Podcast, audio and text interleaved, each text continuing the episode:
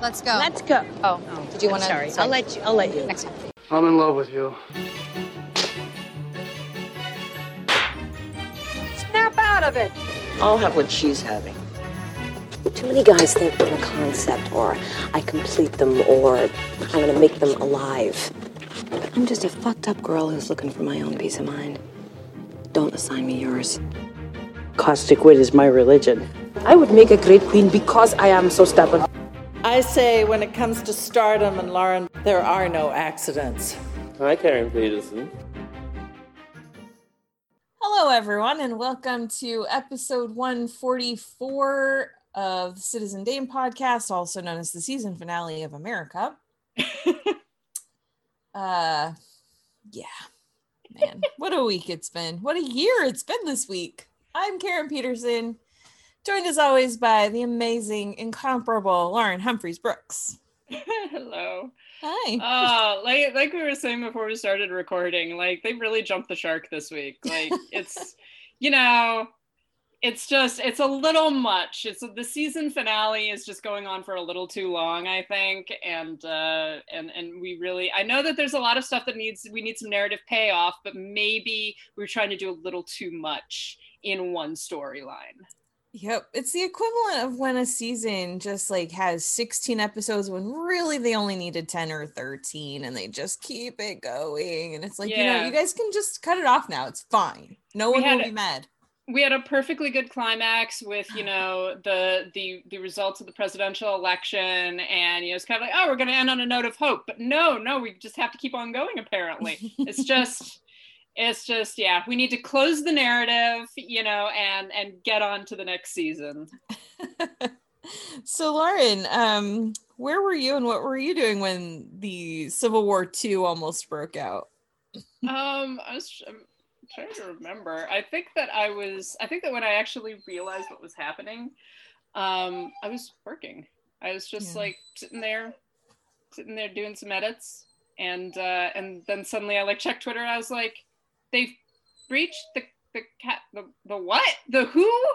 Who has breached the Capitol? Yeah. It was interesting because I turned on CNN that morning and just had it on. And I actually even commented to my coworker how annoying it is that all these things that we never pay attention to, all these procedural things, are suddenly things that get this crazy news coverage right now, like the Electoral College vote. Nobody ever, unless you're actually part of that process, they've never televised that. Maybe C-SPAN has, I don't know, but like CNN and MSNBC and all those guys, they've never televised the Electoral College vote before.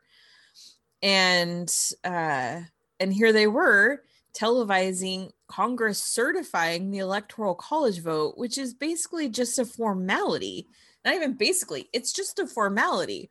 And so I commented to my coworker, like, gosh, it's really dumb that this is getting that much coverage now, because there's people that have said they're going to oppose this, and we just want to make sure that it's not too many people, you know?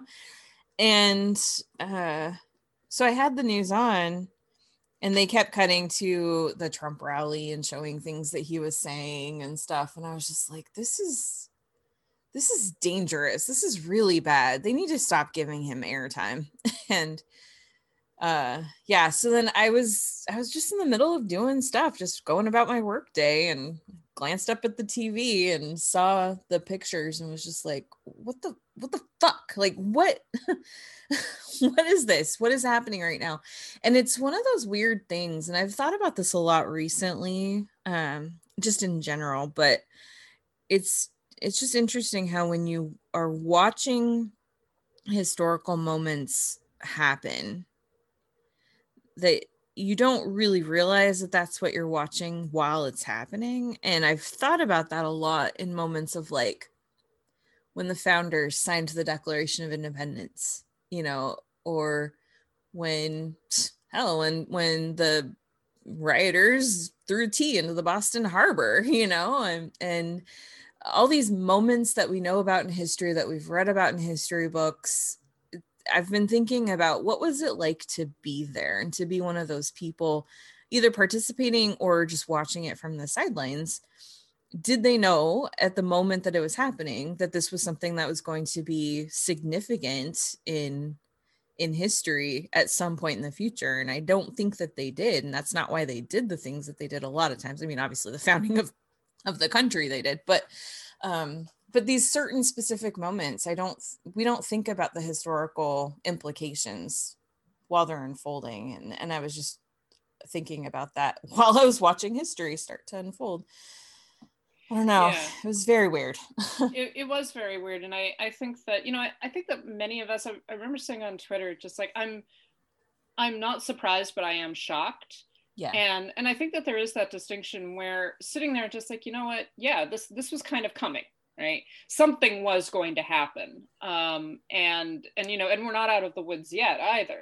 I think that we're in a very dangerous period of history, but it was just like, this is really like something that is happening at this moment. It felt in some ways, not in quite the same existential despair kind of way, but it felt in some ways the way the 2016 election felt. Mm-hmm. That is just like, is this real?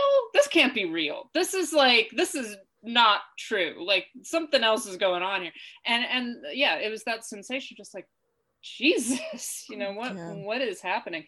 I remember, and this was a very small thing, but I remember being quite frightened because I was watching the ABC News feed on Twitter as I was like trying to get some work done, and I like kept on clicking back and just like, what is happening now? But it was a female, they like cut away from the anchor who's in the studio to a woman who's on the ground, who's a female reporter, and she's just standing there, she's like reporting on what's happening. And as she's talking, you can see the crowd in the background. As she's talking, this group of men just keeps on getting closer and closer and closer to her. And you can hear the change in her voice. And her cameraman began backing away, and she kind of began following the cameraman. The anchor's voice changes. It's like they're still trying to talk and have some sense of normalcy, but these men are just like getting around her. And I'm sitting there thinking, am I about to watch a reporter be assaulted on live television? Mm-hmm. And that was a very real possibility. Nothing happened, and I was very thankful for that, but it was that weird sensation of like, this is something that is happening right now at this moment, and I could watch this reporter be killed on camera. Like, that's something that could happen. And it's very surreal to have that experience. And I can't imagine like what she was going through, what people who were actually there were going through and watching all of this happen or being involved in it in some capacity. But it's just like, yeah, it's unbelievable. It is like a movie almost. And like we were saying, just like, this is a little much for the finale. Yeah. Well, and yeah, I mean, there's lots of evidence that not only is this not over, but that there are very specific things being planned for the next few days and weeks. And it's terrifying. It's so terrifying to watch this happen and to largely be so powerless to be able to do anything about it, you know. And I've spent the last few months being really frustrated with people in my circle, some of whom are probably listening to this right now.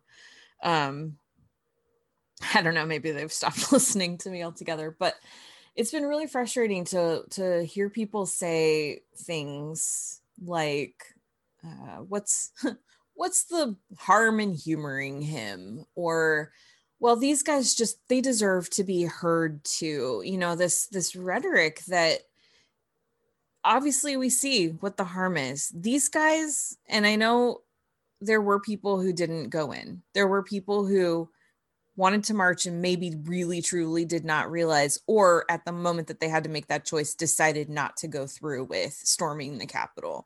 But there were a lot of people who went in, and there's so much evidence that they knew exactly what they were doing and that they were there to possibly take prisoners, possibly even kill people. They were willing to do that if it came to it. They see this as a revolution. There's lots of them on recordings saying this is a revolution, we're doing the right thing. And it's terrifying the way people have just accepted this behavior. Maybe now some of them are seeing that this has gone too far, but the fact that this was allowed to escalate to the point that we saw this week is It's terrifying. And it's, I don't know, it's been really hard to be someone who's been kind of, I don't want to say in the middle, but where I do have people that, and we've talked about this before, we talked about this right after the election, but it's like, I have people I love and care about who I don't believe that they really thought it would come to this. I think that, you know, certain people I know, to them, this is about like, well, I don't want to pay more taxes and stuff like that. And it's, this shows why that line of thinking is so dangerous and why we have to take a stand against people who are inciting or even just, you know, talking about violent behaviors. It's, yeah, there's a lot I want to say about this, but one thing I came across this morning, this actually summed up kind of what I'd been thinking about a lot. This is from Tim Kaine, Senator Tim Kaine. And he had a whole tweet, like a collection of posts this morning, or I guess maybe this is like an essay or a letter or something that he wrote. But this one part he said was, a second human nature lesson is this: the presence of evil is constant, but the success of evil depends upon a key variable, the degree to which people choose to be bystanders. And I think for me, that's what it's come down to is I've tried not to be a bystander in the last few years. I've tried to really start to say, no, these things are right, these things are wrong. It's not always something, you know, there's not always middle ground. It's not always very fine people on both sides. And you need to be willing to say that. And it's really scary how many people I know, how many people we all know who still are willing to placate and still willing to make excuses for people who went and built gallows this week, who went into the Capitol chanting, "Kill Mike Pence." And I don't like Mike Pence, but he's the vice president of the United States, and he was carrying out his constitutional duty. And there are people that are okay, or at least not outraged about what could very well have happened to him this week. Yeah, I think that I agree with all that you said. I think that it's, they say it's surreal but it's real. You know, yeah. This is actually something that happened and that may continue to happen, and we have to be aware of that. And there are people in power, in positions of power as well, who have either allowed it to happen or encouraged it to happen. And that in itself, like, none of this would have happened really without Trump refusing to concede, without Trump continuously reinforcing this whole concept that the election has been stolen from him, that, you know, without all of these senators and representatives saying that, you know, they're going to object to the Electoral College. And I think for a lot of these people, this was political theater. This was like them trying to, you know, show like, oh yeah, I stand with the president, you know, all of this shit. And what actually happened was something that was much more real, and their lives were in danger too. That's something that I don't know if any of them completely realize how much in danger every single person who's in that chamber was in. And that's a thing too. You talk about Mike Pence, who is the vice president, who's Trump's vice president, right? And they're talking about hanging him. And they would, and you know what? I absolutely do not doubt if they had been able to get a hold of him, he would probably not be alive today. Yeah. And that, so like this is not a crowd that you can control. This is not a thing that you can just use for political gain. This is, they will turn on you in an instant. They turned on him. They're even partially turning on Trump now. Mm-hmm. And everyone who has been involved in, who's either been silent about it, who's tried to use it for political gain, et cetera, they are complicit in this. And you know what? In a lot of ways, that includes a lot of the country. Yeah. Yeah. Absolutely. Absolutely. And you know, it's funny because of course a lot of people have been like, look at that. It's you know the biggest. What's the word? I'm losing words again. It must be Saturday morning. super spreader, like potential super spreader event, because you had people coming in by the busloads. You had people crowded into this. There were thousands of people at the rally. I don't know what the actual numbers were of how many marched down to the Capitol, but it was a lot. And people were not even mocking, but expressing concern about the fact that all these people are crowded together in a small space. A lot of them very likely have COVID, have been recently exposed to it, because a lot of them are anti-maskers. And so they're trying to say like, oh yeah, so great, they've created another super spreader. And I'm thinking, I'm watching all this video and I'm watching people say right into the camera their names and where they're from. And I'm thinking, no, they're not just doing that because they don't believe in wearing masks. They're also not wearing masks because they don't think they have to, because they think that they have been given permission, and they have been given permission by the president of the United States to do exactly what they're doing. They are marching on Washington and they think that they're right. And they think that there will not be punishment for this. Yeah. And for some of them, there's not going to be. Yeah. Now, some of them have been arrested, particularly some of the more major photo ops. Mm-hmm. But, you know, how much are they actually going to be punished for this? And, you know, and I don't think that we should probably not get into it completely right now. Yeah. But we are a film podcast, I think, still. It's awfully hard to be sometimes. We're also American citizens, and, you know, True. We have a platform. Yeah. And if you don't want to hear us talk about political stuff right now, then maybe listen next week. Yeah. Also, if you're a fascist, I don't know how you're listening to us at all. Like, I've no clue. Just like, do you just like being angry or something? Like, I don't know. Maybe you do. Okay. Thanks, fascist. No, I won't say that. Adding to our numbers. It's like all the assholes who sometimes retweet me to like call me names, just like, thank you for spreading my platform more widely. Thank you so much. So nice. Anyways, I don't know what my point was. I don't know, but it's great. I love this. Yeah, it's the whole event is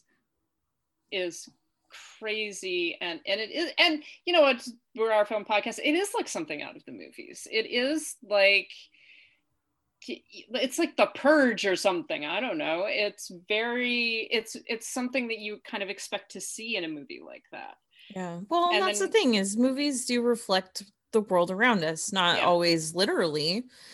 In fact, often not literally, but they do. And just to your point too, I mean, that crowd looking for Pence, looking for Pelosi, looking for some of these other people, they would have killed them if they'd found them, because that's what mobs, that's what that, you know, when you get a frenzied mob going, they lose sight of themselves. And we've seen that not just in, you know, narrative films, but we've seen that in countless documentaries where people just get whipped up and they lose their humanity in that moment, and no one can control them, right? At a certain point, you can't have that, you know, this one charismatic leader who was able to control that mob. You can't control that.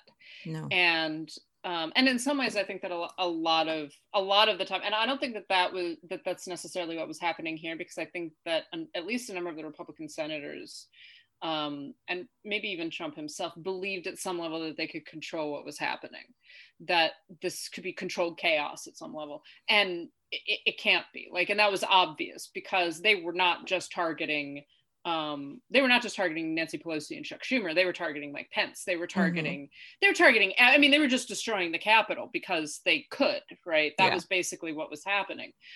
And you can't, you know, someone standing up and be like, no, wait, everybody calm down. It's like, no, this is a riot. You can't calm them down at this point. Exactly. The only thing, I don't know what you can do, really. What you need to do is to bring in the National Guard, which they finally did, to bring in the police, which is, this is their fucking job. I don't know why they are going out shooting Black Lives Matter protesters, but not going after these assholes. And arrest everybody, like basically crack down on them and say, like, this is not acceptable. We do not do this in a civilized society.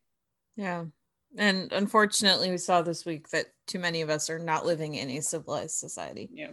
So let's talk a little bit about how this ties into propaganda and what we've seen, some of the symbolism and imagery people have been using to make their political points in the real world.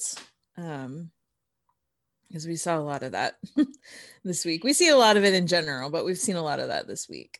Yeah, I kind of got set off, I think, the day after all of this. And, you know, and it is kind of like, okay, how do you talk about movies at a time like this, yeah, right?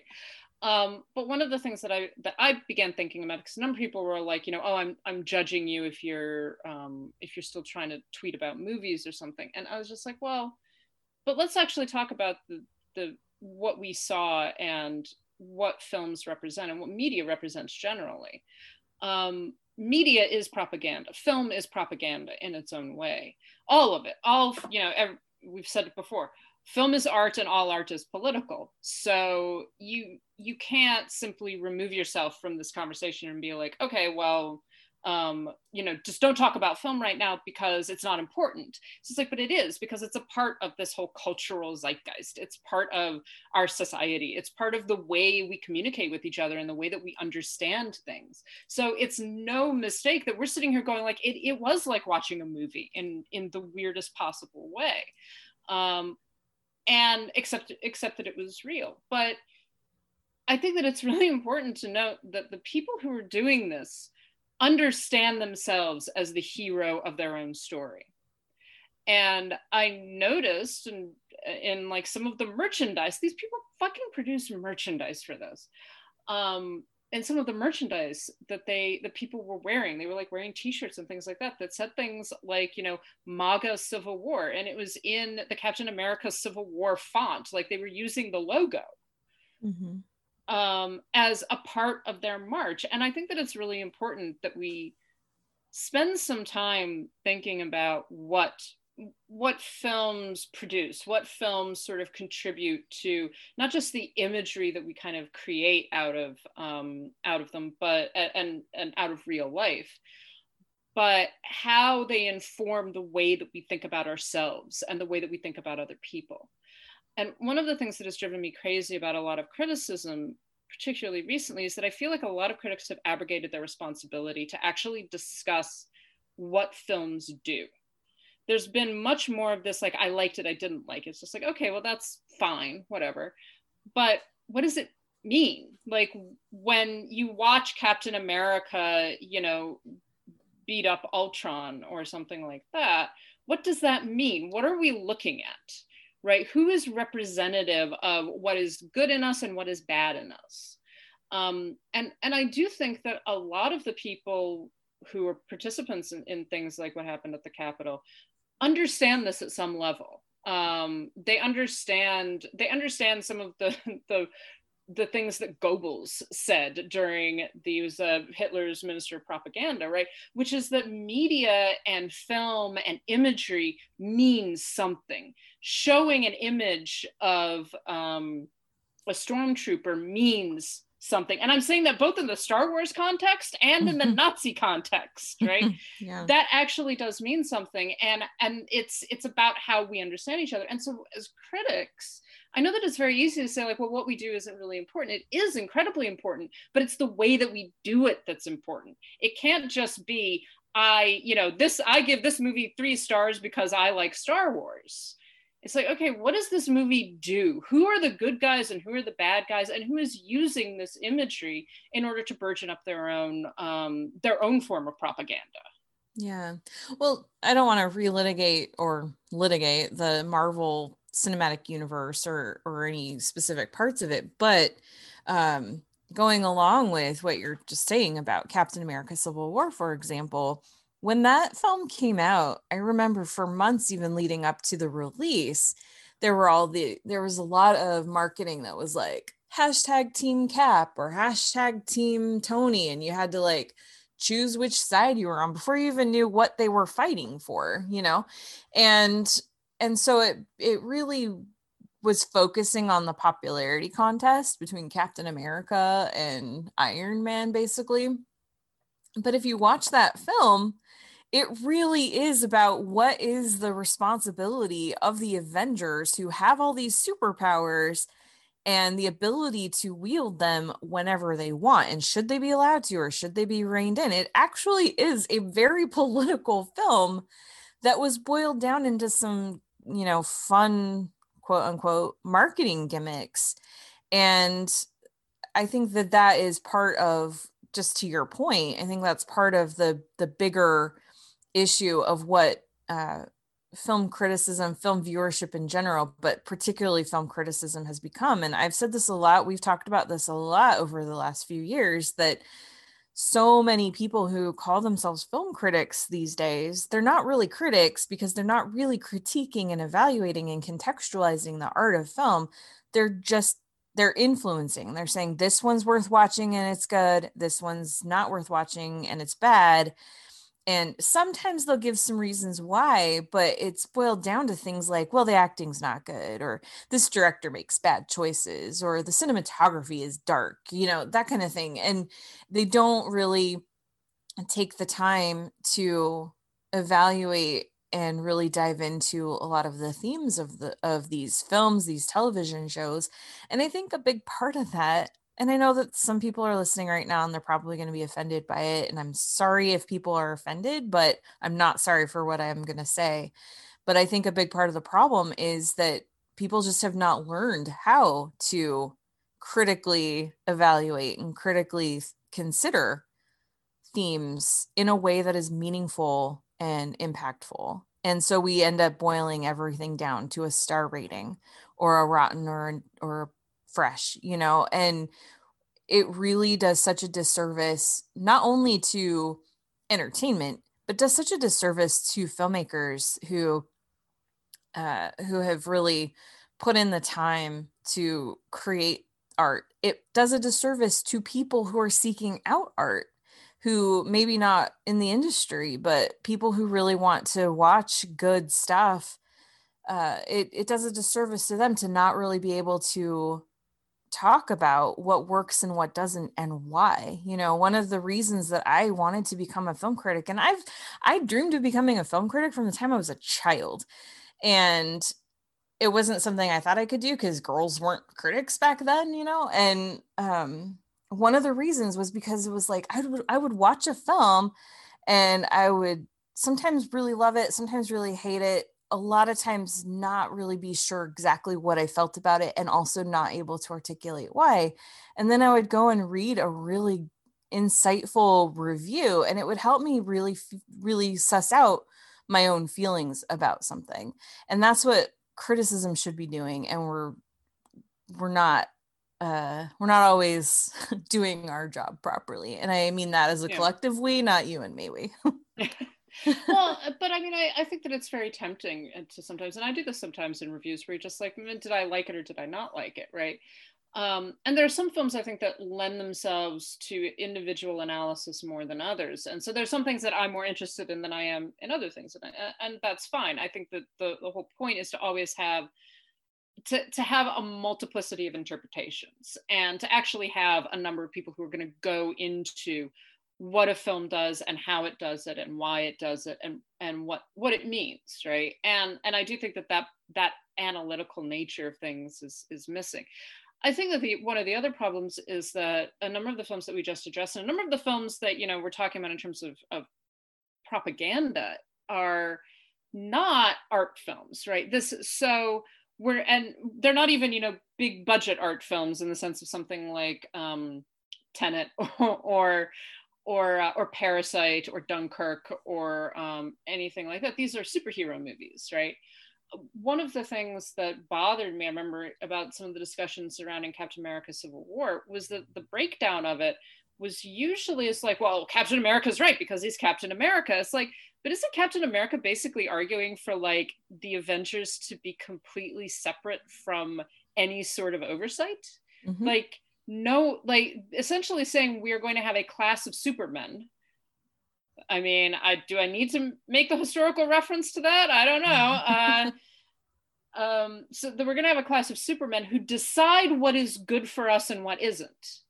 based upon their own understanding, right? And it's like, and I'm sorry, if you're Captain America, you're still a human being, you're not a god or anything like that. And you have your own little hangups and problems. And I was always really bothered with the not necessarily that people were like, oh, Captain America is right, Captain America is wrong. I think there are arguments to be made, but that there was very little actual argument. It was just like, well, no, obviously, because Tony's the worst. It's just like, but I think Tony might have a point here. Not necessarily that he's 100% correct, but he might have a point, and this might be something that we should discuss, but there wasn't a lot of that. Yeah. Well, this is something I've actually talked a lot about with people recently too, is this ignorance, I guess, that people have about, you know, we see this so much with the government, with voters, and also with the people who are elected to serve, that there's sort of this constant present time thinking. You know, there's not a lot, like, we make these decisions and it's for what's going to satisfy us now, what's going to accomplish what we want right now, and not thinking through, okay, well, if we do this, what precedent are we setting? What is that going to mean down the road? And so in a film like Captain America Civil War, for Steve, he's thinking from the perspective of like, hey, we're all good people who have the world's interests at heart. He's not thinking about what happens down the road when something really bad happens and someone doesn't have the right intentions and the right motives and the people at heart, you know. And we have so much of that in the world, and yeah. and as critics, I think that it's our job. The job of criticism should be to actually analyze this stuff, yeah, and to talk about what it means, and not necessarily to say I'm team Cap, I'm team Tony. That's like, who cares? That is marketing. That's PR, right? Mm-hmm. Which is not, I know that this surprises people, that's not our job. No, it's not.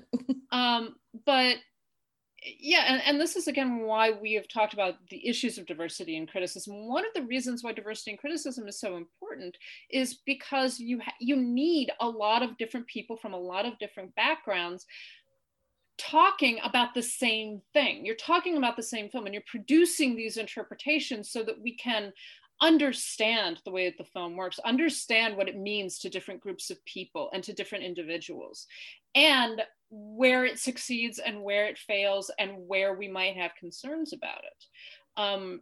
Again, and I do think that this is one of the reasons why we need not only to study and understand film history and how film relates to history, but also how that understanding then applies to our current moment.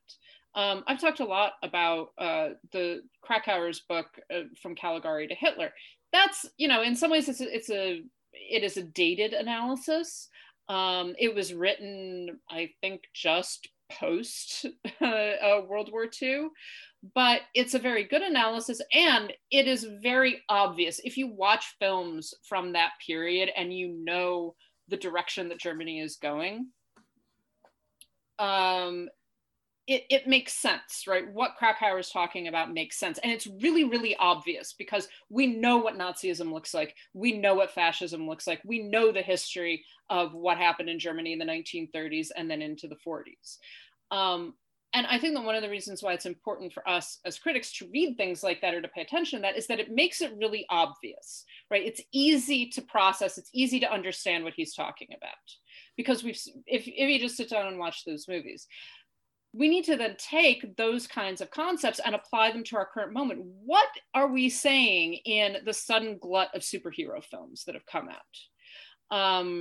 I remember back during the beginning of the Iraq War and the revelations about what was going on in Abu Ghraib and Guantanamo. There were suddenly a lot of films coming, a lot of horror films coming out that were about torture and torture porn. And there are a number of critics who are actually doing the analysis of like, why is this something that we're talking about right now? And, you know, it became pretty obvious why it was something we were talking about right now. This is part of the cultural experience. This is part of what we are thinking about and what we're experiencing. I think America in particular has been going through a crisis, and our films are expressing that crisis. And we need to sit down and analyze them and talk about them in light of all of that. We can't just ignore it and say, I liked it, I didn't like it. Yeah.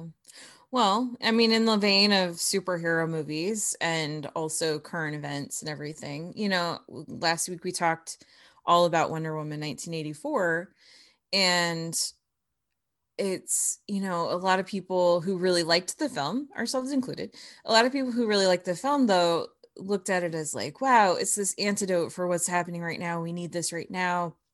It's just this fun sort of escapist movie. And if you think it's just that, then you missed a whole lot of context of the film and some very specific references Patty Jenkins is making to people taking power that they don't deserve, and the political ramifications for that globally.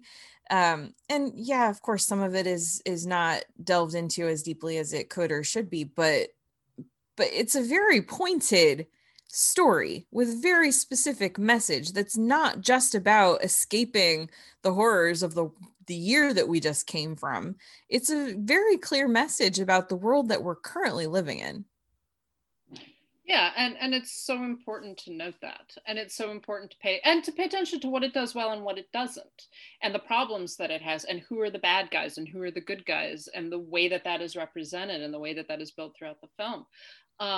Another film in the same vein that I was thinking about earlier, partially because people keep on talking about the fucking egg sandwich, and it is exhausting me because something that I really enjoyed has now become like, oh God, just please shut up about the egg sandwich. But it was something that came to me the other day in terms of talking about Birds of Prey, which is probably my top film of the year. Mm-hmm. I was thinking about the number of male critics who could not stop talking about the egg sandwich. Like, this was the only thing that happened in the film. And while a number of female critics wrote about it and talked about it, and I even defended its use at one point. I was just like, look, this is like important in Harley's arc, etc. But one of the things that I began thinking about was like, you know, this is a film that numerous female commentators, critics, etc. have talked about as being deeply meaningful to them. And all you can think to talk about is the fucking egg sandwich. And I know, I've noticed just a number of male critics essentially refusing to grapple with what the film does, what the film is actually about issues of female friendship, about issues of assault and male violence and patriarchy and all of these things. And instead, they're just focusing on this one element that is kind of funny and cute and whatever, but it's not really important in the full arc of the film. It's not the most important thing. Yeah. And this, again, is why we need diversity in film criticism, but why we also need male critics. People in power, right? White people, white male critics, straight white male critics, cisgendered people, all of that, to actually interrogate, like, maybe not necessarily why does it work or not work for me, but why are other people having a reaction to this so intensely? Yeah. I saw something similar when someone was talking about, again, and this was a very light thing, but I think it expresses something that goes much deeper in a lot of ways, talking about like how we love, you know, characters like Amy in Gone Girl, or, and I can't remember the character's name in Midsommar, right? And a number of people were like, oh, this is just, you know, this is stupid. This is like, they're villains. They're not good people. It's like, you know, you might want to consider why so many women look at these films and go like, good for her. Like, I'm not saying it's positive or healthy. I'm not even necessarily saying that I agree with it, but you might want to think about it a little bit and talk about it a little bit more. And I think that it's important for all of us to do that. And by all of us, I mean all, not me and you, not, you know, people of color, not women of color, not trans critics, not white male critics, etc. Everybody. Yeah. To actually have these conversations. Yeah, absolutely. Well, and that's one thing that we've talked about a lot too. I mean, we've talked about all of this a lot, and it feels like a lot of themes have kind of come to a head this week altogether. But, you know, it's not that we want to replace white male voices with women of color it's not about replacing it. Diversity is about expanding. And I mean, there are some I would like to replace, but we'll keep names out of it. But yeah, it's really because there's room for everybody. There's room for lots of school of thought. And when you have more diverse voices and you have more people adding to the conversation, you can have these meaningful conversations when people are willing to. It becomes less about, well, this is the interpretation and I am correct, and more about, oh, well, this is how I saw it. You know, it's interesting that you didn't see it the same way.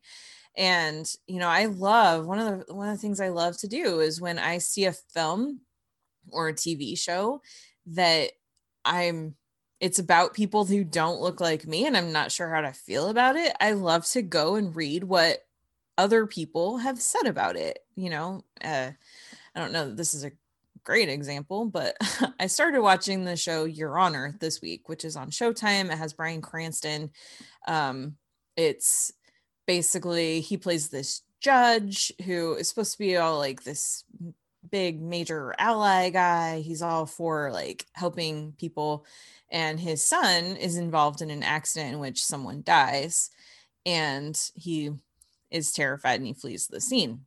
And so this judge is now in a situation where he wants to help his son do the right thing. But then when he finds out who it was that died, it becomes very complicated. And so he's helping his son cover up the crime, and they end up making a lot more mistakes.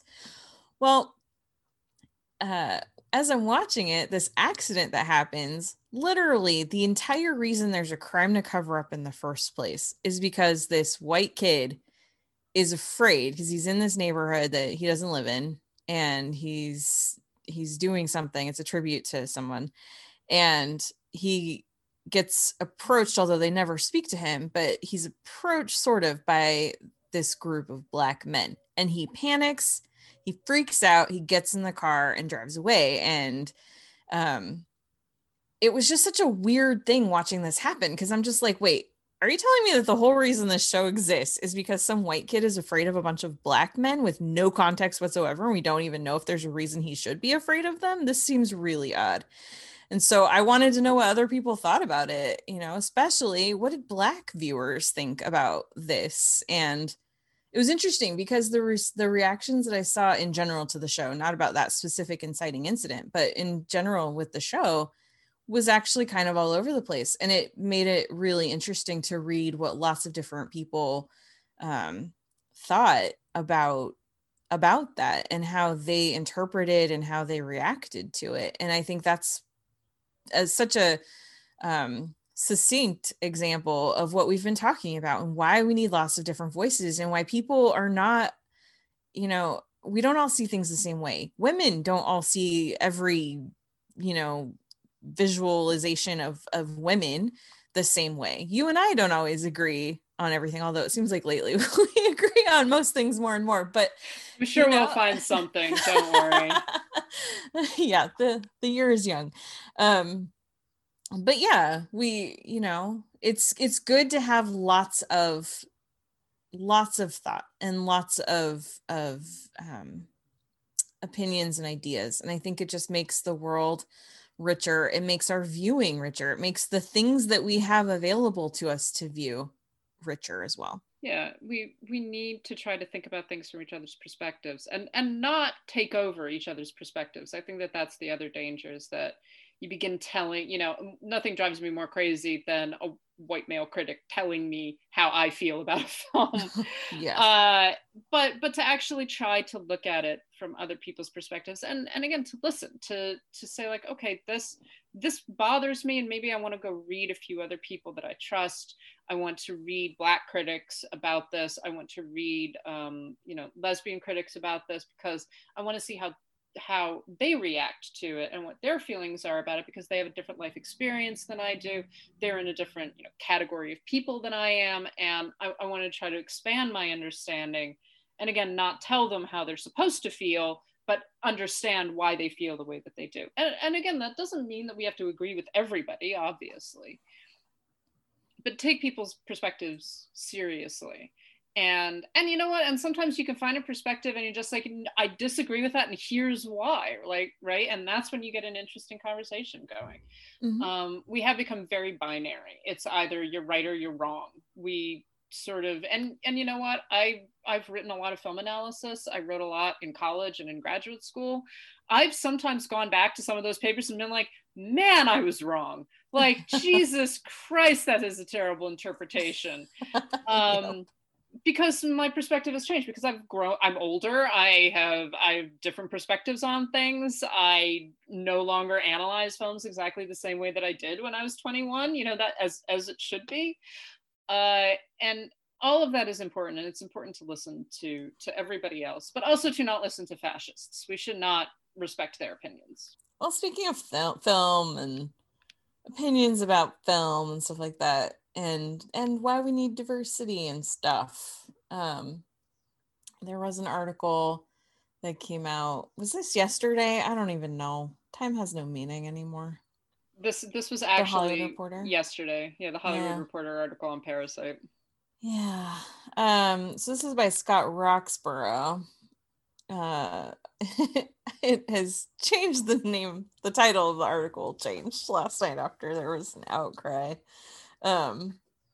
But it's about Parasite and whether Parasite winning has, quote, ushered in a broader acceptance of genre in the category.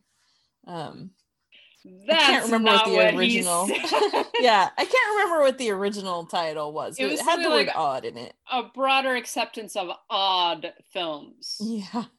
that's what a lot of people grabbed onto. He actually has some interesting, not necessarily interesting points, interesting conversation in the article.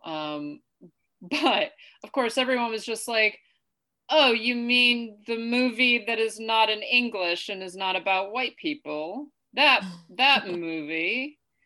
It was a minor kerfluffle in some ways, I think, because there were other things that people were more excited about yesterday. Yeah, it was like the best time he could have dropped such a weird article. Yeah, but it's not about genre. It is about I'm not going to say that I agree with him. I do think that there's been a shift, and the shift has happened over the past couple of years, where obvious Oscar bait films have not received the major awards.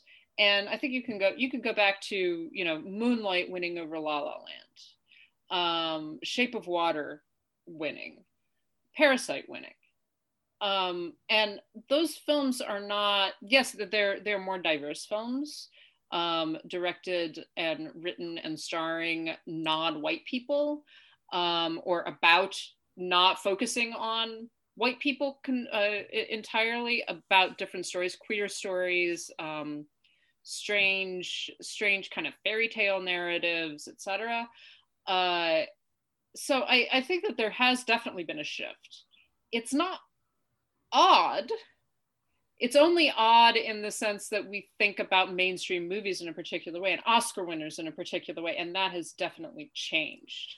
Yeah, well, and he specifically, at least in part of this article, he specifically is talking about the international feature category, and he starts off in his opening paragraph saying, Parasite has blown open the doors of the international feature category, long thought to be the purview of solemn message movies, to the experimental and the strange.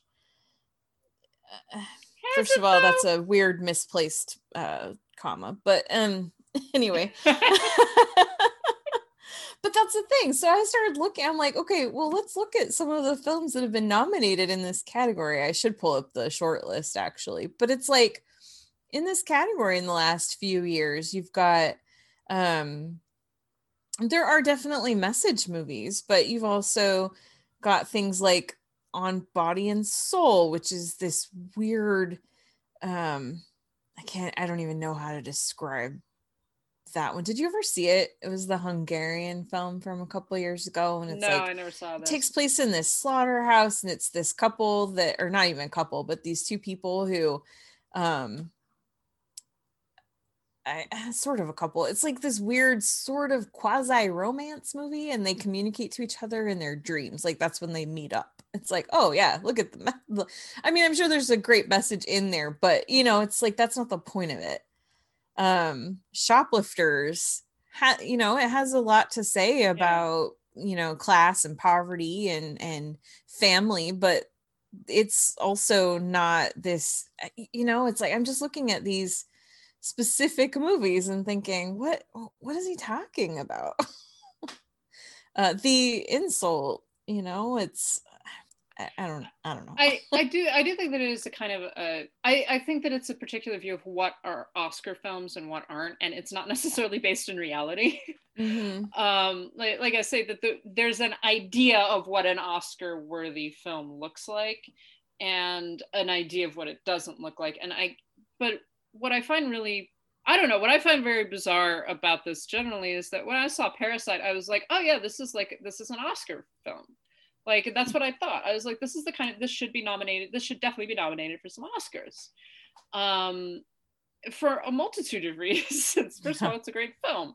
Second of all, the sudden tonal shifts I think are fascinating, and very much like it kind of, I'm not going to say elevates it, but it changes it from, you know, a more rote or straightforward thriller or drama to something much more interesting. And those tonal shifts work really well. That's the other thing that the Parasite does so well is that there are tonal shifts, but they fit together. They make sense with each other. And even though there are these turns, it doesn't feel like you're being jarred out of the movie in any sense. It's still all of a piece. And that's, you know, and it's not surprising that this is so well done. But so I guess sitting there watching, just thinking about what he thinks an Oscar movie is just seems to be the issue at stake here. I will say again, please stop referring to Shape of Water as the fish fucking movie. Oh, I know. I'm so tired of that. It is so reductive. I know that people are doing it as a joke, but it's just exhausting. If you're a grown ass person, stop referring to it like that, because it's getting really offensive.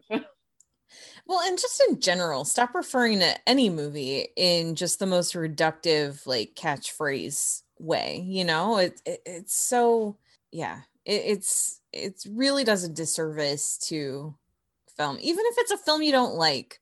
Yeah. You don't have to like every movie, but at least be fair to it and what it's doing. And yeah, but as far as this particular article and what he's saying about this year's crop of international features, you know, this year more than any other, I've actually been, usually I try to at least see the films that are shortlisted, which there's 10 every year. They get, you know, every country is allowed to make their official submission. Each country can only submit one. They have to choose what they think is the most should be what they feel is like their best film of the year, but of course it's usually the one that they think they can get nominated for an Oscar. A lot of countries do it that way, because it's like sometimes I'll see a couple of films from a country and I'm like, why did you pick that one? This one is so much better. Oh, but that one has an American known star in it, or that kind of thing, you know, or a director that we recognize or something like that. But I don't know, this year I've especially gotten to see a lot more of the submissions, the official Oscar submissions, than I have in a while. In fact, just last night I was watching Night of the Kings, which is from the Ivory Coast. And so it's really been interesting to see this wide range of films, and a lot of them are genre films. Because I don't usually get to see as many of the submissions, I don't know if this is a usual, like if this is kind of a snapshot of how it usually looks or not, so I can't compare it. But what I will say is that it's, I don't know, just reading this article was frustrating to me, because it's like, yeah, sure, he's calling out some really great stuff, but it's so dismissive of things that have come before, you know. And we see that a lot in general with film critics, and I think maybe part of it is just too many people, or too few people, trying to write too much of the the content that goes out. But we really don't take the time to look at anything beyond, oh, well, this was an audience favorite at such and such festival. You know, it's like, let's really look at the themes. Let's look at what's happening with so many of the films that were submitted this year and why these films were submitted and how so many of them seem to kind of follow similar tones. And is it because a movie like Parasite not only won international feature, but also won Best Picture? Has that really changed anything about the films that are being made? Because most of these were released before Parasite ever won, because they were released in their home countries as early as late 2019, you know? So maybe it's more that it's making them contenders. Maybe. And I do kind of agree with that at the level. I think the Parasite, like I say, I think that it's been a continuum. I don't think that Parasite represents a break. But the fact that Parasite, which is a non-English language film, it is not directed by an American director or a Hollywood director or anything, or a European director for that matter, and that it won not just Best International Feature, but it won Best Picture. Mm-hmm. That has definitely shifted the paradigm a little bit. And I think and in a very good way, right?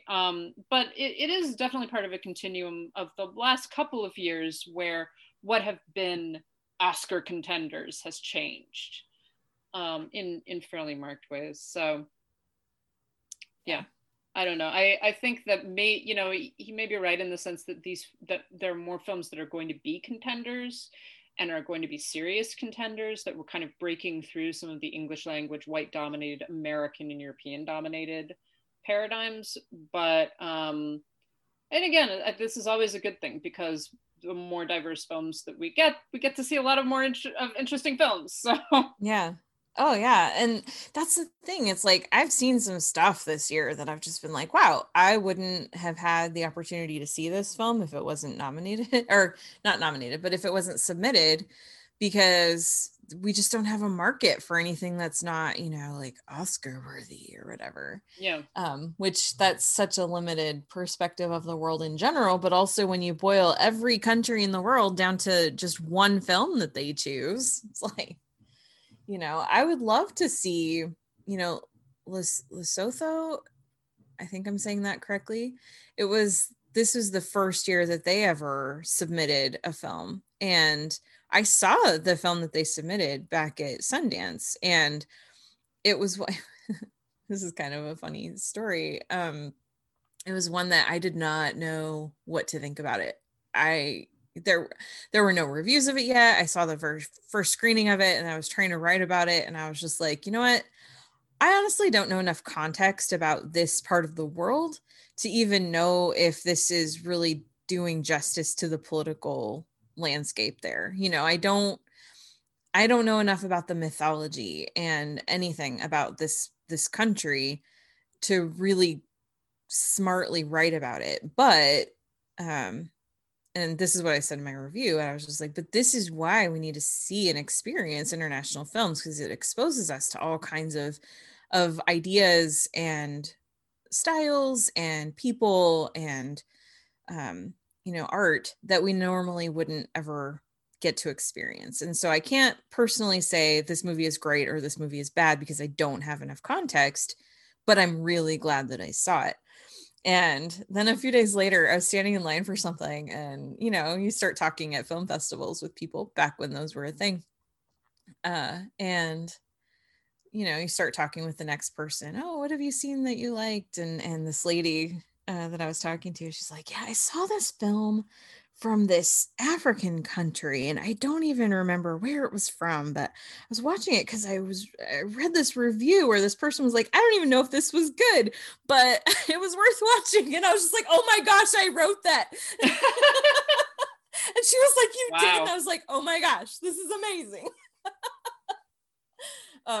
Sorry, wow, that was just a fun cool. little, yeah, it was just a crazy moment. But that's the thing, it's like, since that time, I've gotten to read what other writers have said much more smartly and with much more context than I had about it. But But I stand by that. Like, I couldn't really give it the review that it deserved, but I still wanted to encourage people to see it, because I do think that we need to experience stuff from all over the world. It just makes our own experiences and our own viewing so much richer, you know? And I've gotten to experience some really cool stuff this year. And so it's like, as much as I'm irritated by the tone of the way that this article first went out and the way that it was described and using odd to talk about Parasite winning, I do think that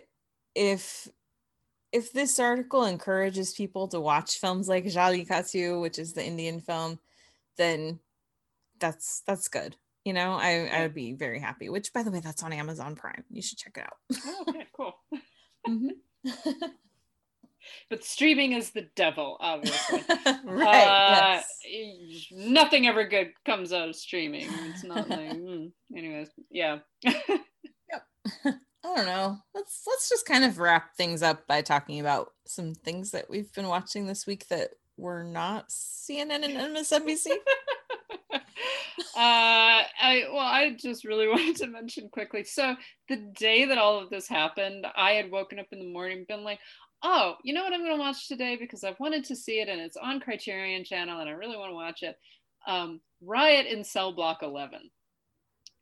Then I did not watch it because stuff happened, but I finally did watch it yesterday, actually, and it's a very good film. It's a Don Siegel film from 1954. It was actually filmed in Folsom Prison, and it's about a prison riot, that takes place in the solitary confinement block of the prison, and is essentially supposed to be like a kind of showing how prisoners are treated, and the whole point of the riot itself is that they want more humane treatment, essentially. They want prison reform, and the way that they're going about it is by essentially taking over this cell block, taking guards hostages, and asking for concessions. And it's a really interesting film, and in terms of as we've been talking about the political issues that films present, one of the things that I really liked about it is that it does definitely try to sort of show both sides, to show the experiences of the warden, particularly, and of the guards, as well as the prisoners, and sort of say, like, everybody is kind of locked into a system that is not working and needs to be changed, and how do you get it changed? And the whole point of the film ultimately is that the public needs to insist upon changes.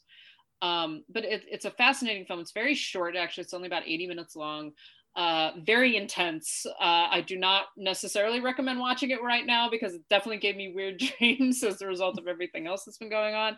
But it's a fantastic film, and it's on the Criterion Channel right now. Awesome. Very cool.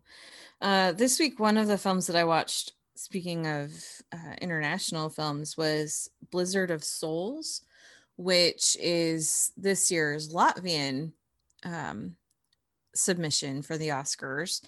And it is a World War I film. It's basically about this young boy. He's like 16, and it's when the German army is starting to come through Latvia, and he ends up, originally he and his father, but his father doesn't make it very far, end up joining the militia as part of, it's like sort of an offshoot of the Russian army to fight back against the Germans. And it was interesting because I had just rewatched All Quiet on the Western Front in preparation for a podcast I guested on last week. And which, of course, that film was fascinating because it's from 1930, and it's this really realistic look at World War I and the horrors of war in general. And so to watch this film, which takes place in the same time period, but from a different part of the world, and to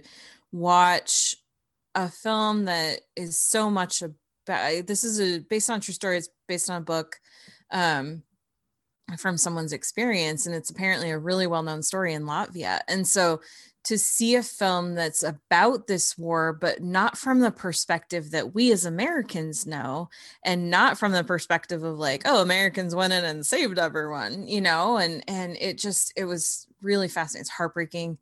They're, you know, like most good war movies are, and it's really hard to watch. It's brutal, it's unrelenting, but it also is just such a really good story that I'm so glad I got to see. And it's a perspective that I had never known. And honestly, had not really taken a lot of time prior to really even consider. So that one, I'll have to look it up. I'm not sure if it's available to stream anywhere right now.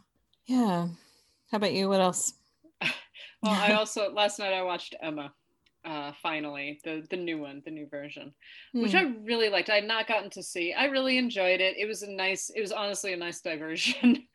And also you get to see Johnny Flynn's butt. So I was all for it. Yeah. I had a good, it's a fun film. And I actually, one of the things I really liked about it is that the cast is very close in age to the actual ages of the characters. Which was nice to see. It was like all of that sort of young adulthood, you know, young people sort of being very intensely, feeling very intensely, doing dumb shit things, because I think, you know, if you've ever read Emma or seen any of the films of Emma, she's an idiot. Like she's a dumb teenage girl who thinks that she knows everything. And yeah, so I really liked it. I thought that it was fun. I wish I'd liked that one more. It's very pretty. So yes, pretty. The production design and the costumes are gorgeous. And some of the characters, some of the actors I thought were great, like Bill Nye as the dad, and I'm blanking on who else is in it, but I don't know. For me, Anya Taylor-Joy just felt too cold and detached for me. I was just like, she doesn't feel like Emma to me. Well, it's okay that you're wrong. Yeah, no, I'm not wrong. It's all right for you to be wrong. It's all right for you to like stuff that's not great sometimes. It's fine. It's all right for you not to like things that are really good. I'm not saying that it's a great film by any means, but I did enjoy watching it. And I think that definitely part of it was just kind of a respite from everything. And that was nice in itself. Yeah, definitely. That was why I decided to watch Birds of Prey last week, but of course that happened before world events happened, or country events, I don't even know. National events with worldwide implications to them. However you want to classify it. But yeah, this week I did some of that. You know, I rewatched Birds of Prey, I rewatched Ghostbusters. Like, it was just kind of one of those, I need to just watch women be awesome. So yeah. And then the other one that I watched last night, I mentioned already, Night of the Kings, La Nuit des Rois, from the Ivory Coast. And it's set in this prison, which is a real prison that exists in the Ivory Coast, and it's actually built in a forest. It's in the middle of a forest, so it's like one of those situations where even if you were to escape, there's really not anywhere to go. But I'm not totally sure. It was funny because someone else had tweeted this that was also at the screening, and I was just like, yes, that's how I feel too. But it was just like, I wasn't sure, similar to the Lesotho film, I wasn't sure if I fully understood what was happening and I wasn't sure that I got the story completely, but I was so mesmerized by it. It's gorgeously shot. The cinematography is amazing, and the basic premise is that in this prison, basically the inmates are kind of running the show. There are guards, but the inmates kind of just set their own rules, and have created sort of this system, this like ruling system, where there's this one guy who's in charge and everybody listens to whatever he does and says. But he's about to die, and so he selects this new kid who's just brand new and just shows up that day, and like, it's this blood moon, and so he tells this kid, you have to tell a story, and You have to be our new storyteller. And this is where I got a little bit lost, because I was like, okay, I don't understand. Like, is this something that he's just going to have to do forever, or is it just for tonight? I don't really know. But basically it comes out pretty early on that if he stops telling his story before the night's over, they will kill him. And so it gets into a little bit of surrealism, because it also goes into showing and like portraying the story that he's telling and stuff. And so it goes back and forth, and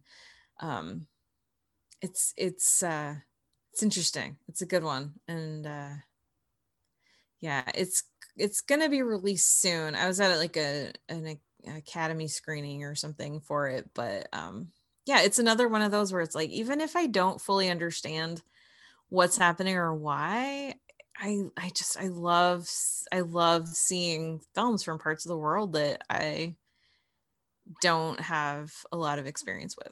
Yeah, I was I actually wound up missing that when it was on a New York Film Festival, but that was one that I had wanted to see. But that sounds interesting. It's beautiful, gorgeous. Yeah, so if you get another chance to watch it, I highly recommend it. I will, definitely. I'm just scrolling through Letterboxd, and someone messaged or wrote a review that says, completely baffling, but at least in a way that's always intriguing. It's like, yep, that's true. Oh, I like films like that, where you come to the end of it, you're just like, I have no idea what's going on, but I kind of liked it. And a lot of David Lynch films, like, I have, it's the Simpsons episode, brilliant. I have no idea what's going on. Yep, exactly. But yeah, no, it's good stuff. So watch lots of films. Watch films that you don't even think you're necessarily gonna like, and just see what happens. You might be surprised. That's my message for today. Highly agree. And don't support terrorists, and don't defend insurrectionists that try to take over the government. That's a great like ending message, I think.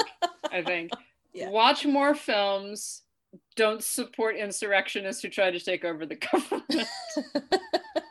That is where we are at the beginning. If you take away two things from this podcast, let it be those. That is where we are at the beginning of 2021. Okay. Yeah. Well, we would like to thank everyone who does support this show by listening, even when you don't agree with us, but especially when you do. But we'd also like to thank our patrons who do literally help us keep things going. Thank you so much to everyone, as always. New patron Allie, so thank you so much. We also have, she is joining Matt, Heather, Adriana, Michael, James, Katie, Carriata, Mason, Matthew, Michelle, Monty, Nanina, Nicole, Robert, Sharon, Steve, Tao, and Will. So thank you all so much for your support. It means so much to us. If you would like to join them, you can go to our Patreon, patreon.com/citizendame, and lots of fun stuff there. Lots of other fun stuff that is coming in very short order. I know we keep saying this, but then the world keeps trying to fall apart. So, you know, we're getting there. We also have our Ko-Fi if you just want to kick a couple of dollars in but don't want to commit to anything. We also appreciate that so much. It's ko-fi.com/citizendame. And you can get masks and t-shirts and all kinds of fun swag at the Zazzle store. Zazzle.com/citizendamepod. In addition to that, you can reach out to us lots of different ways. We are on Twitter and Instagram at citizendamepod. You can email us directly, citizendamepod@gmail.com. And be sure to check out our website, citizendamepod.com, where I promise this week there will be a review of Wonder Woman 1984 and some other stuff. I'm probably going to write another essay about Promising Young Woman, because even though I wrote a review last year, I still have a lot more to say about it. So, and hopefully, Lauren, you'll get to see that soon too. I will get to see that very soon, and I'm planning on having a review of it up as well. Excellent. Yeah, and mine won't be a review, but I have some stuff to say. So, but I want to wait until you got to see the movie, because I don't want to spoil anything for you. So. But you can also reach out to us individually. Lauren, where are you at? I am on Twitter and Instagram at LH Business. And mine on and I am on Twitter and Instagram. Easy for me to say. I'm on Twitter and Instagram at Karen M. Peterson. So thank you all so much for listening and have a great week. Bye. To those who can hear me, I say, do not despair. The misery that is now upon us is but the passing of greed, the bitterness of men who fear the way of human progress. The hate of men will pass and dictators die, and the power they took from the people will return to the people. And so long as men die, liberty will never perish.